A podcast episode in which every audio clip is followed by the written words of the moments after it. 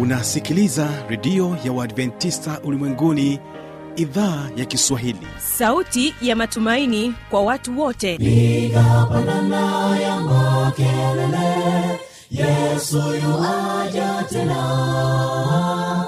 Ipaza sauti imba sana yesu yuaja tena. Anakuja anakuja yesu yuaja tena. Hii ni sauti ya matumaini kwa watu wote. Inayokujia kupitia redio ya uadventista ulimwenguni awr toka kila kona ya dunia tunasikia vita njaa maafa hivyo washiria marejeo ya mwokozi. Piga panda ewe mlinzi yesu yuwaja tena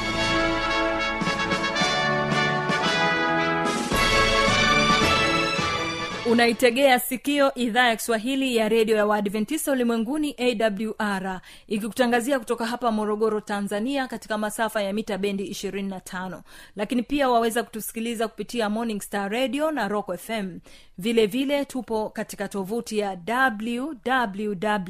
wwwawr org.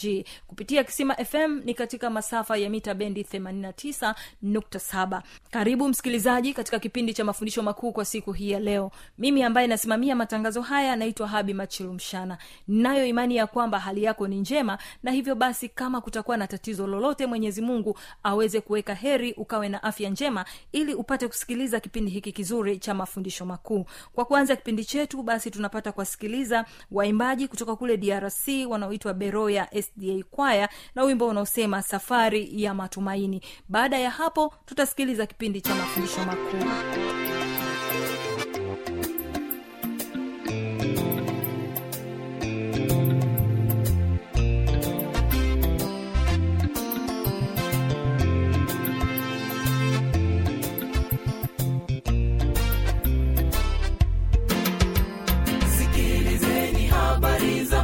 za mmoja alianza safari ya matumaini. Alikuwa na raha kuu ya safari hii. Nzuri kaanza kuagana na rafiki zake. Jiani kati alikutana anasa nyingi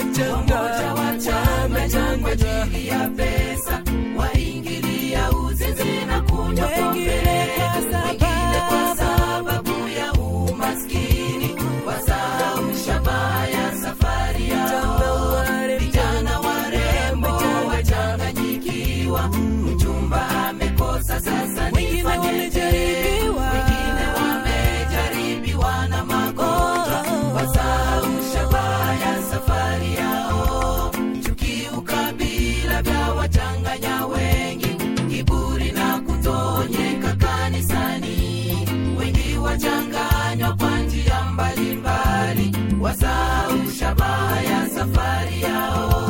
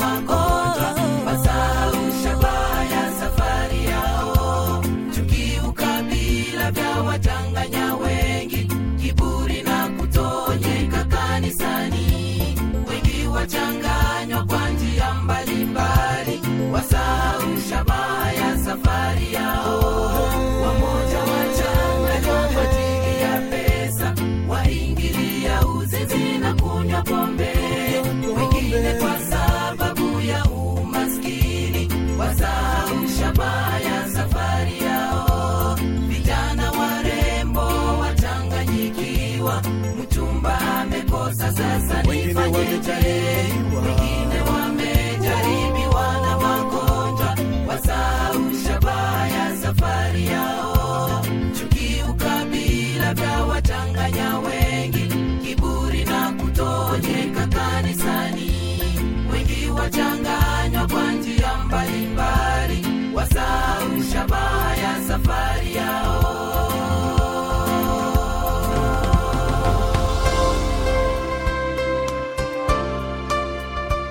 msikilizaji wa redio ya waadventista ulimwenguni tunapenda kukukaribisha kusikiliza ujumbe wa neno la mungu kwa njia ya redio. Ni kutoka kwa mtumishi wa mungu mwinjilisti dikson mipawa kuanzia tarehe 18 mwezi wa 6 hadi tarehe 8 mwezi wa 7 mwaka huu wa 223 tuamini biblia tuamini biblia itatupa majibu yote na jina la bwana litatukuzwa. Neno kuu jiponye nafsi yako. Mahubiri haya yanadhaminiwa na redio ya waadventista ulimwenguni awr yesu akuita utoke dhambini uje kwake leo. Simama mpendwa ukisitasita kifo nacho chaja kitakuta bado ungali dhambini asanteni sana beroya sda kwaya na wimbo wenu huo mzuri. Na sasa basi ninapenda nimwalike mtumishi wa mungu mchungaji josefu chengula akituelezea kuhusiana na mafundisho makuu katika somo la maandiko. Hebu ambatana nasi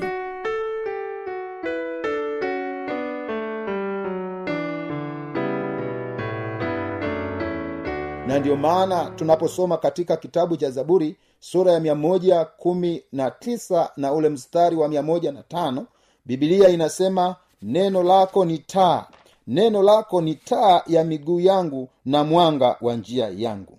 Neno lako neno lako ni taa ya miguu yangu na mwanga wa njia yangu. Kumbe neno la mungu tunapolisoma linatupatia mwanga linatupatia nuru. Tunaona nuru katikati ya giza lakini tunavyosoma zaburi 119 mstari wa tisa neno la mungu linasema jinsi gani kijana aisafishe njia yake?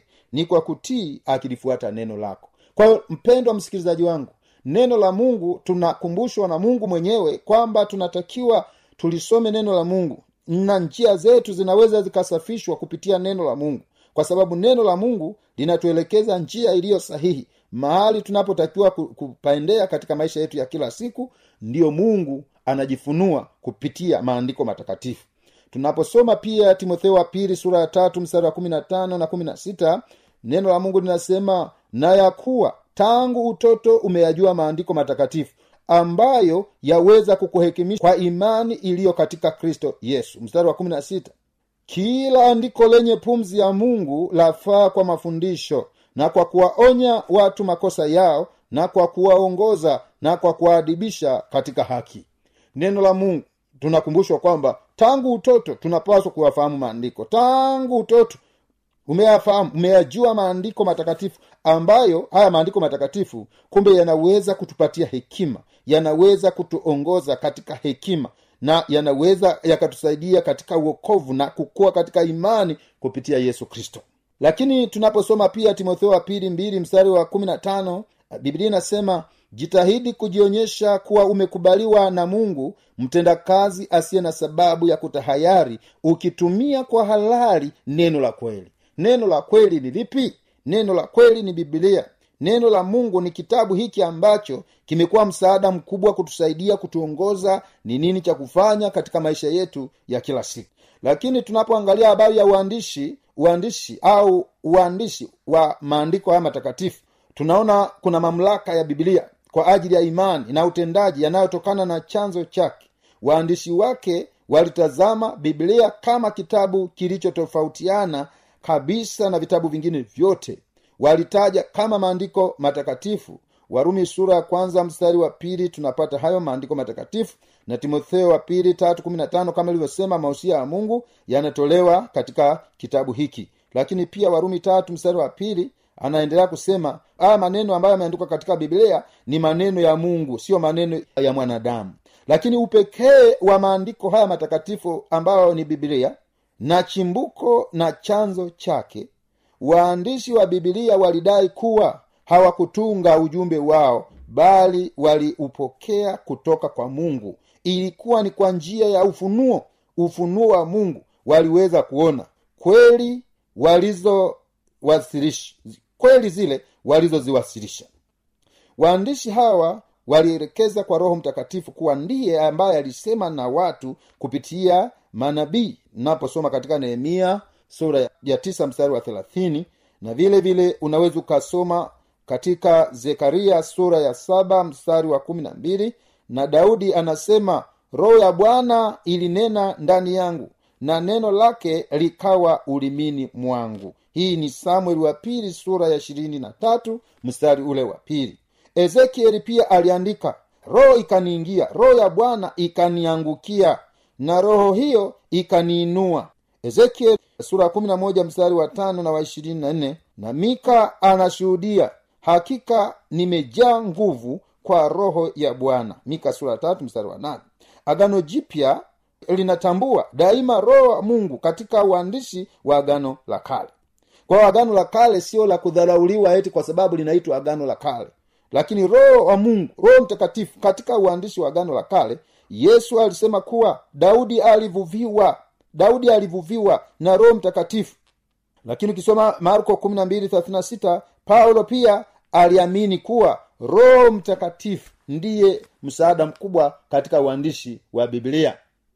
Kupitia isaya tunajifunza mambo mbalimbali. Maana anasema pia na waende kwa sheria na ushuhuda. Ikiwa wasemi sawasawa na neno hili bila shaka kwa hao hapana asubuhi. Ndiyo maana unaposoma pia katika kitabu hiki cha warumi sura ya tatu mstari wa kwanza na wa pili bibilia inasema basi myahudi ana ziada gani? Na kutahiriwa kwafaa nini? Kwafaa sana kila njia. Kwanza kwa kuwa wamekabidhiwa mausia ya mungu. Wamekabidhiwa mausia ya mungu na sisi yanatusaidia. Ndio maana hata hii nehemia tisa mstari wa thelathini anasema lakini miaka mingi ukachukuliwa nao nawe ukawashuhudia kwa roho yako kwa vinywa vya manabii wako. Wao wasitake kusikiliza. Kwa hiyo ukawatia katika mikono ya watu wa nchi. Kwa hiyo tunaposoma neno la mungu na mungu ametupatia ile neno la mungu kuna wengine wat, e, watalitumia baada ya ya kulisikia au kujifunza watalitumia na wengine watabeza neno la mungu ambalo ni biblia. Lakini habari tunayoipata hapa mungu anawatumia watu mbalimbali katika kuandika hii biblia na aliwatumia watu takriban arobaini katika kuandika biblia lakini bado hawapingani wako kitu kimoja kwa sababu neno la mungu sio la, la mwanadamu. Ni neno ambalo limeandikwa kwa kinywa cha mungu maneno ambayo mungu alijifunua kwa waandishi mbalimbali manabii wafalme na watu mbalimbali kuiandika biblia kwa njia ya uwezo wa roho mtakatifu. Kila andiko paulo anasema limetolewa kwa pumzi ya mungu. Kila andiko lenye pumzi ya mungu lafaa kwa mafundisho. Kwa hiyo neno la mungu linafaa kutufundisha linapaswa kutusaidia katika maisha yetu. Lakini kuna mchakato wa uvuvio ufunuo wa mungu uliletwa kwa njia ya mungu kuwavuvia watakatifu wa mungu ambao waliongozwa na roho wa mungu. Petro wa pili sura ya kwanza mstari wa ishirina moja unapata majibu kama haya. Ufunuo huu uliwekwa katika lugha ya kibinadamu pamoja na ukomo na mapungufu yake. Lakini ulibakia kuwa ushuhuda wa mungu mungu aliwavuvia watu sio maneno. Aliwavuvia watu ni nini waandike ni nini wasiandike. Ndiyo maana waandishi wote wa bibilia unaona hawapingani kwa sababu ni nguvu na uvuvio wa roho wa mungu. Na kilichomsukuma mungu mpaka anaandika ni upendo wake mkuu. Upendo wa mungu ulio mkuu ndio uliomsukuma mungu aandike ili tuweze kujifunza na utusaidie katika maisha yetu. Lakini kuna mamlaka mamlaka ya maandiko matakatifu haya maandiko yana mamlaka gani? Haya maandiko yana mamlaka gani? Maandiko yana mamlaka ya mungu kwa sababu ndani yake mungu anazungumza kwa njia ya roho mtakatifu. Hivyo basi bibilia ni ushahidi wa maandiko wa maandishi wa neno la mungu. Ushahidi wa dai hili uko wapi? Na unamaanisha nini kwa ajili ya maisha yetu ya utafutaji wetu wa maarifa? Madai ya maandiko waandishi wa bibilia wanathibitisha kuwa ujumbe wao ulitoka kwa mungu moja kwa moja sio kwa akili zao sio kwa mawazo yao. Neno la bwana lililomujia yeremia hosea na wengine linatukumbusha kwamba bwana mungu asema hivi kama unavyo unaweza ukasoma ezekieli sura ya pili mstari wa nne unaweza ukasoma hagai sura ya kwanza mstari wa kumi na tatu unaweza ukasoma ezekieli moja mstari wa tatu unaweza ukasoma yona moja mstari wa kwanza yeremia moja mstari wa kwanza na wa pili. Haya yote tutaona sema neno la bwana likanijia neno la mungu likanijia kwa sababu ni mungu ndiye aliyekuwa anazungumza nao. Kwa hiyo maneno yale yaliyoandikwa katika biblia tunapaswa ninapaswa kuamini ya kwamba ni maneno ya mungu. Mungu ndiye aliyeandika katika ha, maandiko haya tunayoyasoma. Lakini pia yesu alikuwa anatumia mamlaka kwa kujibu hoja mbalimbali. Yesu alijibu hoja kwa kusema imeandikwa. Ukisoma katika matayo sura ya nne mstari wa nne biblia inasema naye akajibu akasema huyu ni yesu. Naye akajibu akasema imeandikwa mtu hataishi kwa mkate tu ila kwa kila neno litokalo katika kinywa cha mungu. Kwa hiyo mamlaka ya neno la mungu ni makubwa kwa sababu yesu alitumia imeandikwa. Na kwa kutumia maandiko imeandikwa nguvu za mwovu zilishindwa kwa sababu yesu alitumia imeandikwa na sisi bado tunaweza tukatumia imeandikwa kwa sababu tunasoma maneno ya mungu ambayo yanatusaidia katika maisha yetu ya kila siku. Lakini umoja wa maandiko umoja huu wa maandiko tunaupata katika namna hii. Kwanza waandishi hawapingani hawa waandishi hawa ambao mungu aliwatumia waandiko. Huwezi kuona mwingine anakosoa mwingine hamna. Kwa sababu haya maandishi mungu alivuvia ye mwenyewe. Kusoma maandiko juu ya kumpatia msomaji uelewa juu ya somo analojifunza. Hapa tunaona jinsi ambavyo kwa kuomba na kusoma neno la mungu mungu anaendelea bado kutuongoza katika kujifunza maandiko matakatifu. Lakini pia tunaona jinsi mungu alivyojidhihirisha kwa wanadamu katika mnyororo wa maneno yaliyoshikamana. Tangu mwanzo hadi mwisho yameshikamana. Bali yeye alijifunua kidogo kidogo toka kizazi kimoja hadi kizazi kingine hii ndiyo inaonyesha umoja wa maneno ya mungu. Hayawezi kuzungumza maneno ya mungu alafu akasema haya ni ya kizazi cha nuhu tu au haya ni, ni ya kizazi cha seti au haya ni ya kizazi cha mwisho. Hapana. Au cha saba sijui cha ngapi. Au cha sita. Hamna. Ila tunajifunza tu kwamba haya maneno ya mungu ni kuanzia kizazi cha kwanza hadi kizazi cha mwisho. Bali yeye ameendelea kujifunua. Yeye mungu ameendelea kujifunua. Maneno ya mungu yaliandikwa na musa katika jangwa la midian au paulo katika gereza la kirumi. Vitabu vyake hudhihirisha mawasiliano yaliyovuviwa yaliyovuviwa na roho yule yule mmoja. Ufahamu wa huu ufunuo uendelevu huchangia katika kuielewa biblia na umoja wake. Ingawa yameandikwa kwa, kwa, kwa nyakati mbili zinazopishana kwa vizazi vingi kweli za agano la kale na jipya zinakaa pamoja bila kutengana. Kwa hiyo asije mtu akakwambia agano jipya tu mimi ndio ninalifuata. Hapana. Agano la kale na agano jipya vimeungana. Hata hivyo agano la, la agano jipya na lenyewe limeandikwa zamani sana. Lakini huwezi kusema agano jipya kama kama halijakuwepo jingine kabla. Haya yote yanatuonyesha jinsi ambavyo umoja wa maandiko unadumu siku zote. Maagano mawili ni kitu kimoja. Kama mungu alivyo mmoja agano la kale kupitia unabii na mifano vivuli hufunua injiri ya mwokozi ajaye. Agano jipya kupitia maisha ya yesu hufunua mwokozi aliyekuja. Injiri katika uhalisi yote mawili humfunua mungu. Agano la kale ni msingi wa agano jipya. Linatoa ufunguo wa kulielewa wa uelewa jipya. Wakati jipya linaelezea siri zake. Mungu anatuita kwa neema ili tufahamiane naye kwa kulichunguza neno lake ndani yake tunaweza kupata mbaraka mkubwa na uhakika wa uokovu wetu. Tunaweza kugundua wenyewe kuwa kila andiko lenye pumzi ya mungu lafaa kwa mafundisho na kwa kuwaonya watu makosa yao na kwa kuwaongoza na kwa kuwaadibisha katika haki. Tunaweza kukamilishwa ili tupate kutenda kila tendo lililo jema. Kwa hiyo neno la mungu limekuwa msaada mkubwa kutusaidia ili tusonge mbele katika maandiko haya matakatifu mungu wetu atakuwa pamoja nasi akituongoza akiendelea kutubariki siku kwa siku katika maisha yetu. Lakini mpendo wa msikilizaji wangu kumbuka katika mithali thelathini mstari wa tano na wa sita anasema kila neno la mungu limehakikishwa. Yeye ni ngao yao wamwaminio usiongeze neno katika maneno yake asije akakulaumu ukaonekana umwongo kwa maneno ya mungu yamekamilika. Hakuna haja ya kuongeza. Kuongeza ni kazi ya, ya shetani kwa sababu tayari neno la mungu limekamilika kila kitu kimekamilika hakuna jambo lililopungua katika haya maneno matakatifu. Lakini yohana 539 mwayachunguza maandiko kwa sababu mnadhani ya kwamba ninyi mna uzima wa milele ndani yake. Na haya ndiyo yanayonishuhudia. Kwa neno la mungu tunapojifunza tunajifunza kama neno lenye msaada mkubwa kutusogeza karibu na mungu katika maisha yetu. Isaya 55 mstari wa 11 ndivyo litakavyokuwa neno langu litokalo katika kinywa changu. Halitanirudia bure bali litatimiza mapenzi yangu nalo litafanikiwa katika mambo yale niliyolituma. Ukisoma katika warumi sura kumi na tano mstari wa nne kwa kuwa yote yaliyotangulia kuandikwa yaliandikwa ili kutufundisha sisi ili kwa saburi na faraja ya maandiko tupate kuwa na tumaini.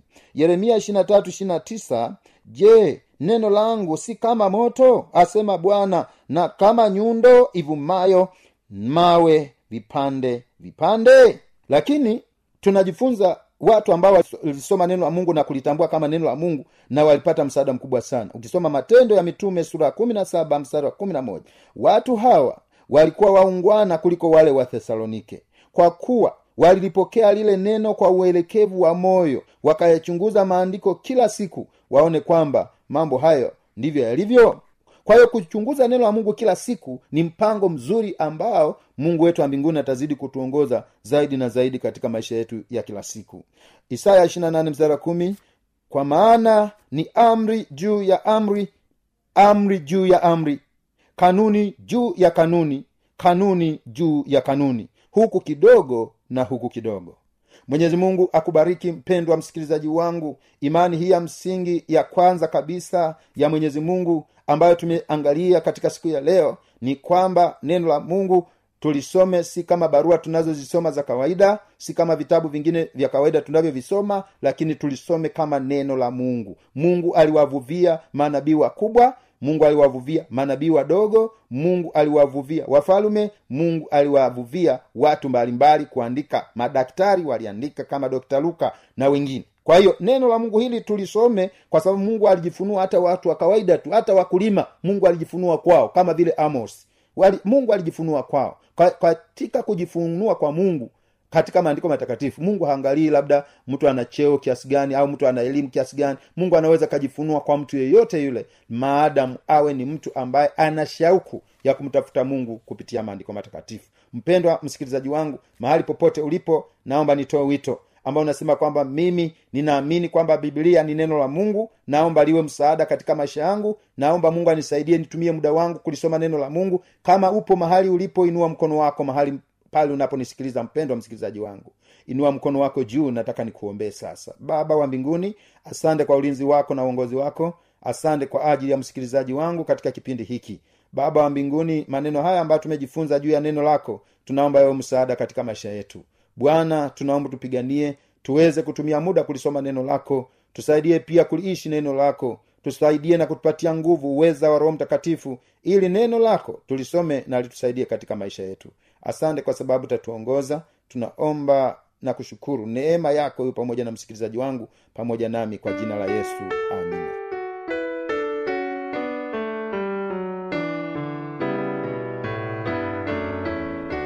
Msikilizaji inawezekana kabisa ukawa umepata swali au una changamoto. Namba za kuwasiliana ni hizi hapa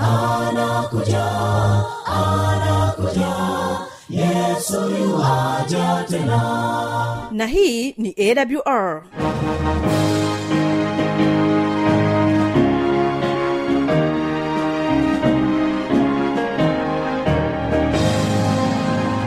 redio adventista ulimwenguni awr sanduku la posta 172 morogoro tanzania.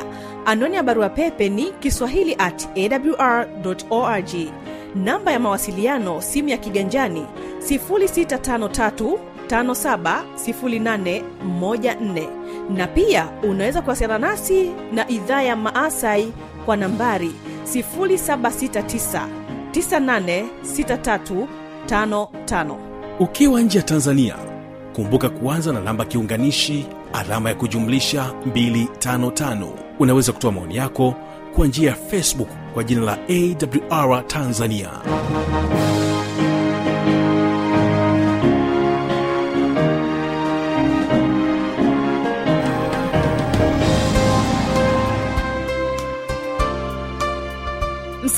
msikilizaji wa redio ya waadventista ulimwenguni tunapenda kukukaribisha kusikiliza ujumbe wa neno la mungu kwa njia ya redio. Ni kutoka kwa mtumishi wa mungu mwinjilisti dikson mipawa kuanzia tarehe 18 mwezi wa 6 hadi tarehe 8 mwezi wa 7 mwaka huu wa 223 tuamini biblia tuamini biblia itatupa majibu yote na jina la bwana litatukuzwa. Neno kuu jiponye nafsi yako. Maubiri haya yanadhaminiwa na redio ya waadventista ulimwenguni awr yesu akuita utoke dhambini uje kwake leo simama mpendwa ukisitasita kifo nacho chaja kitakuta bado ungali dhambini na kwa kufikia hapo hatuna la ziada. Tumefikia tamati ya kipindi hiki kwa siku hii ya leo.